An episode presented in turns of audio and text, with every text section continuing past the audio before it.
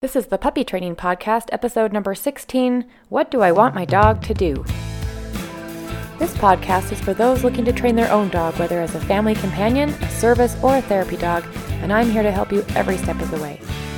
This is the Puppy Training Podcast, and I'm your host, Amy Jensen. Hello, how are you guys? I hope you're having a great week. I hope you're doing well training your puppies.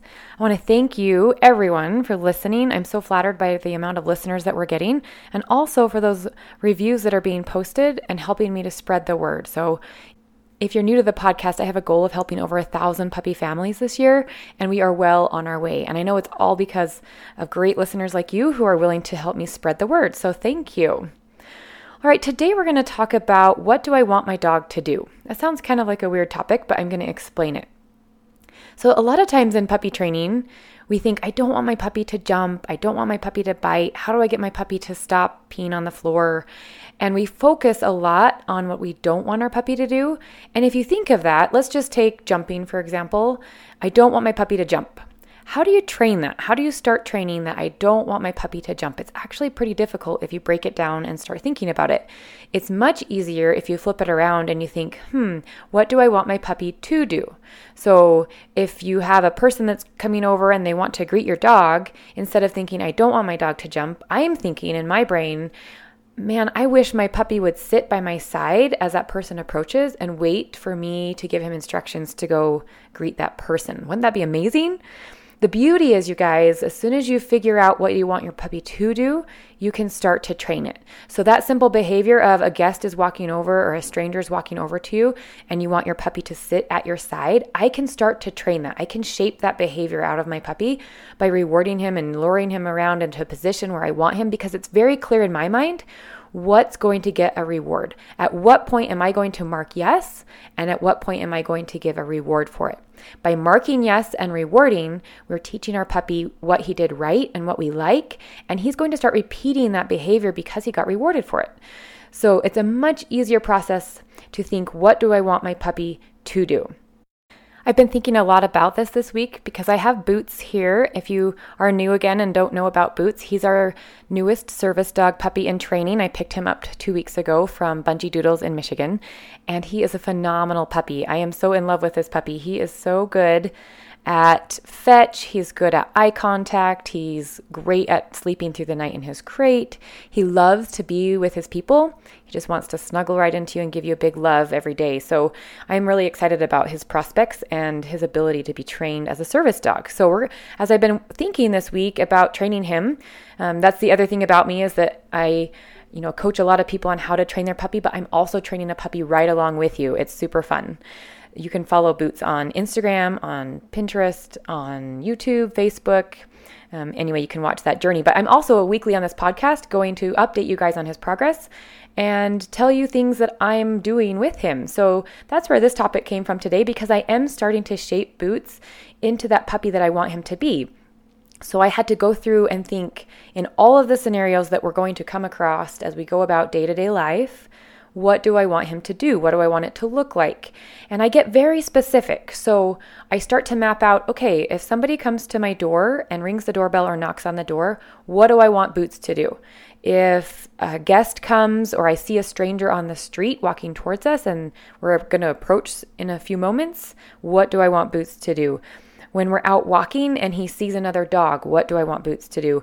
If um, he sees another person, if he sees a car pass by, if we're in a grocery store and there's items on the shelf, what do I want Boots to do? Um, if I'm in my kitchen cooking a meal, where do I want Boots to be? What do I want him to be doing? How do I want him to act? And I get very specific in all of these instances of what I expect my dog to be doing. And then I'm able to reward him for the behaviors that I like. So, one of the main ones that we talk about when we're discussing what I want my puppy to do would be sit is the new please. So if I have things that I know my puppy wants, let's say that he wants to play fetch, I'm going to ask for that sit first. And when I say I ask for that, a lot of times it's just waiting patiently and expecting the sit. I like it to be automatic. So I can hold the ball up above his nose, almost like you would a treat if you're going to lure him into the sit, and you just hold it there very still until he sits down, and then you mark yes, and then you can toss the ball. And he learns very quickly that every time he brings his toy back and he wants me to throw it again, that I'm waiting for that sit before I'll throw the ball. And then he offers it to you. Um, a key to that is that motivation. Remember, our puppies have to be motivated. Um, they're not going to do things unless they're motivated. Even like a toy is a great reward for them. So it doesn't always have to be that food reward. But if you can figure out what's motivating your dog in the moment, you can get a lot of good behavior out of him. So the sit to say please is a great thing because he's motivated to, he's wanting things from you. He's either wanting attention or he's wanting you to play with him or he's wanting food from you. He's wanting things. And so expecting behavior first before he gets something is just a way to practice really good manners because you have that motivation in him to do things. So, you know, playing fetch is great. Maybe somebody comes to your door. Let's go back to that door example. And I have a very clear picture in my head of what I want Boots to do when that person comes to my door. So the, the doorbell goes off. I expect Boots to go lay on his dog bed in my living room and remain there until the person leaves or I allow Boots off to say hi. So, what that looks like or how you start training that would be I would have my child or somebody in my family ring the doorbell or knock on the door. I lure my puppy over onto his bed into the down position because that's what I like my puppies to do is lay down on their beds. And then I just would rain little food to them. So I'm just dropping little tiny bits of food, probably the size of my pinky fingernail, while the door opens, the guest comes in, we say hi, the guest leaves. As soon as the door shuts, I stop giving my puppy food, I release him from his bed, and we go on with our day. Now, it's important, you guys, to start doing this right away because the longer your dogs practice behavior that we don't like, then the stronger those habits become. So, the sooner you can get this clear picture of what you want your dog to do, and then you start practicing it throughout your day every day, your dog just gets those behaviors stronger and stronger. So it's the good behaviors that are getting, you know, um, rewarded and practiced versus the not so great behaviors like barking at the door and that kind of thing. So, when we go back to this idea of what do I want my dog to do and how important it is to make a very clear list of what you want in different scenarios, it's easier. It literally speeds up the training process because you know exactly what you're looking for and when you can mark and reward things. And that's it, you guys. So, it's really important to identify what you want your dog to do and then help them do that. Let's talk about the example I gave in the kitchen. Let's say that I'm in my kitchen cooking food. What do I want Boots to be doing? And, you know, what does that look like? So to me, it looks like him going over and laying on his bed and remaining there quietly and out of my way until I'm done with the kitchen activities and then we move on with our day. So again, same thing, you're lowering your puppy on on the bed the first few times. He probably only needs it maybe 3 or 4 times, especially if you use a pretty good treat like cheese little little tiny bits again you guys. We're not feeding them tons of food. It's just little tiny morsels of food that motivates them. But if he learns that when he lays down a food, piece of cheese will drop you'll be surprised at how quickly he picks that up and he'll be running to the bed on his own and lying down for that piece of cheese. You'll be surprised at how quickly that happens. And then i just do that every day. So i'm starting to shape my puppy into the dog i want him to be. By as i go through my day i'm literally just rewarding those things that I like and that I want him to do. Another w- example would be in the morning if I'm getting ready, I'm putting my makeup on, brushing my teeth in the bathroom.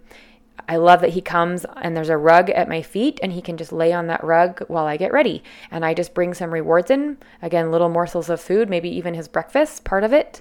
And I'm just dropping a little piece of food as I go through my morning routine because I'm shaping that nice, calm behavior while I'm doing something that I can't necessarily focus on him at the moment. I can't interact with him at the moment, but he's laying at my feet and he's very calm you know, he's doing it very calmly. And I like that. So if I want that to continue, then I need to mark that behavior, reward it.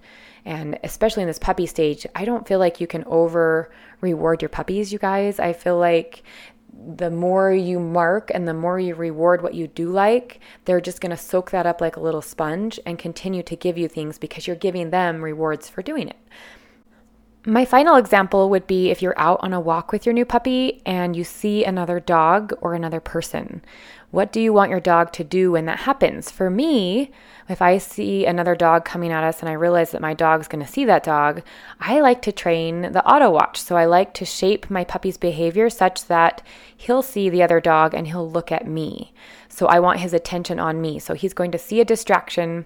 And again, it could be anything a dog, a person, maybe a passing car, a cat, a pine cone. I know some of you struggle with the pine cones on the side of the road. Your dogs love them. Anything. You can transfer this training to anything, but your puppy sees something that he likes or he wants or he wants to approach, or maybe even he's a little fearful of it, could go the opposite direction. But either way, when your puppy sees something, for me, I want my puppy to look at me. Even a sit would be great. So I really do need to decide in my brain is it going to be a sit and look at me? Is it going to be a stand and look at me? You know, what am I going to mark and how am I going to get that? So let's say, for example, I decide for Boots when we are out on a walk and he sees another dog, I want him to sit and I want him to look at me. Then I can start to shape that behavior. So we go out on leash. I make sure I have some really high value food rewards whenever you go outside or in an environment other than your home where your puppy is accustomed to being a lot of the time, you're going to have to up the reward that you bring to um, encourage him to focus on you versus something else that's super exciting. So let's say we're walking, my puppy sees the other dog. I immediately grab the little food reward and I've got it right on my puppy's nose. So the second he sees the other dog, I've got the food reward right on his nose so he knows that I have it and I'm trying to capture his attention. Hopefully, he's at the point that we say is under threshold. What I mean by that is he's at the point where he can still focus on me and the food. He's not overly excited to the point that he can't focus or will no longer focus on me. And again, you'll have to identify that. But let's say that we're at least 20 feet away, 30 feet away, you see another dog coming, and you're able to put that food right on your puppy's nose. You're able to shape that sit, lure him into the sit, Maybe he'll go on his own. If you've worked on that a lot at home where you're holding a food and he knows he's not going to get it, that would be more like the shaping method where you just wait for him to sit and then you'd mark and reward it. If he needs a little help, use some luring. That's okay. Put the food right on his nose, lure him down into a sit. The second he sits, then I would take that food straight up to my face so that he's making eye contact with me. I'd mark yes and I'd give him a reward.